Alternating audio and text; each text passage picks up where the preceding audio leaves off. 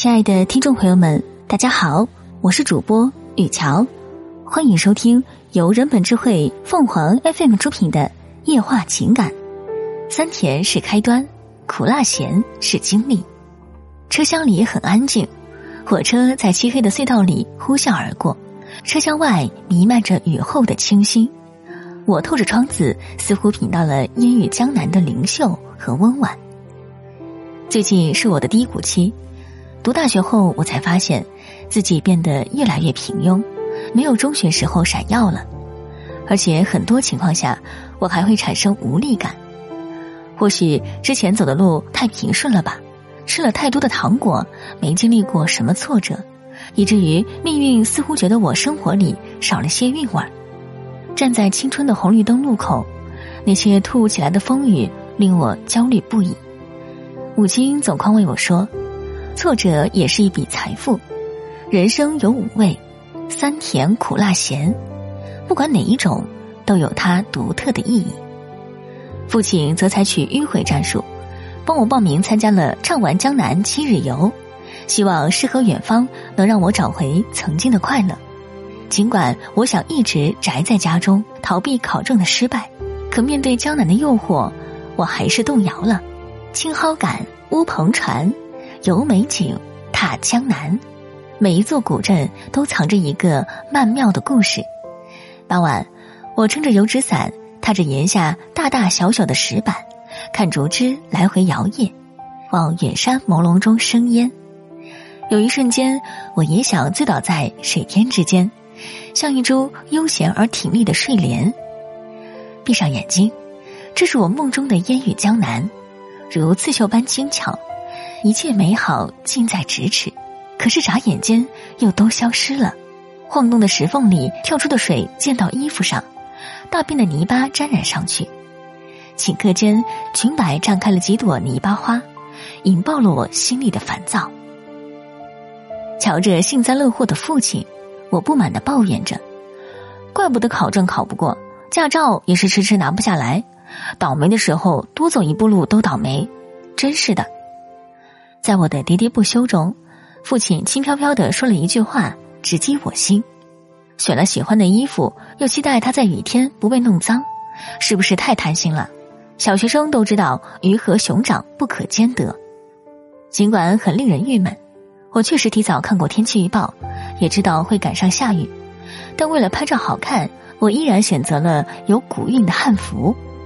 唉，生活是公平的，裙摆上沾泥不是倒霉，而是选择的失误。我享受了一整天拍照的愉快，品了一勺甜蜜，所以晚上就要尝点苦头了。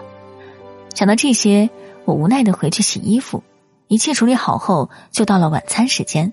父亲说不在客栈吃，神神秘秘地拉我去了一家很远的小面馆。不得不说，杭州这座城市真的很神奇，号称鱼米之乡，大街小巷随处可见的竟然不是乌米饭，而是各种特色面馆。我们来到的这家面馆位置偏僻，但往来的人很多。小店的设计非常独特，你一定想不到它是一家十分传统的中国面馆。服务员递来菜单，父亲漫不经心地瞥了两秒，悄悄在服务员耳边说了什么。等面端上桌，父亲很狡黠地冲我笑着说，你不是老说自己倒霉吗？我刚才点了两碗面，一甜一咸，你要左边的还是右边的？毫不犹豫，我选了左边的那碗面，尝了一口，发现是咸的，这运气真是太好了。后来父亲告诉我，这是宁波有名的咸鸡黄鱼汤面，先用雪菜调出黄鱼的鲜，再融入汤面，那味道鲜的堪称喝了掉眉毛。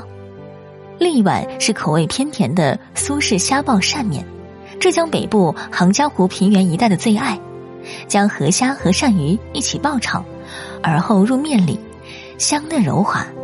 这样的美食连金庸老先生都馋得直流口水。父亲笑着说，你知道这家店为什么叫四方味道吗？是由于浙北和苏南上海一样喜欢甜口，而浙东宁波却有咸骆驼之称，浙西衢州一带喜欢辣，口味与邻近的江西一致，但浙南地形封闭，调味品较少，因此它的口味偏淡。在这里，酸甜苦辣咸，你想要的味道它都有。我费解地挠挠头，边思考边咀嚼着面里的黄鱼。我想要。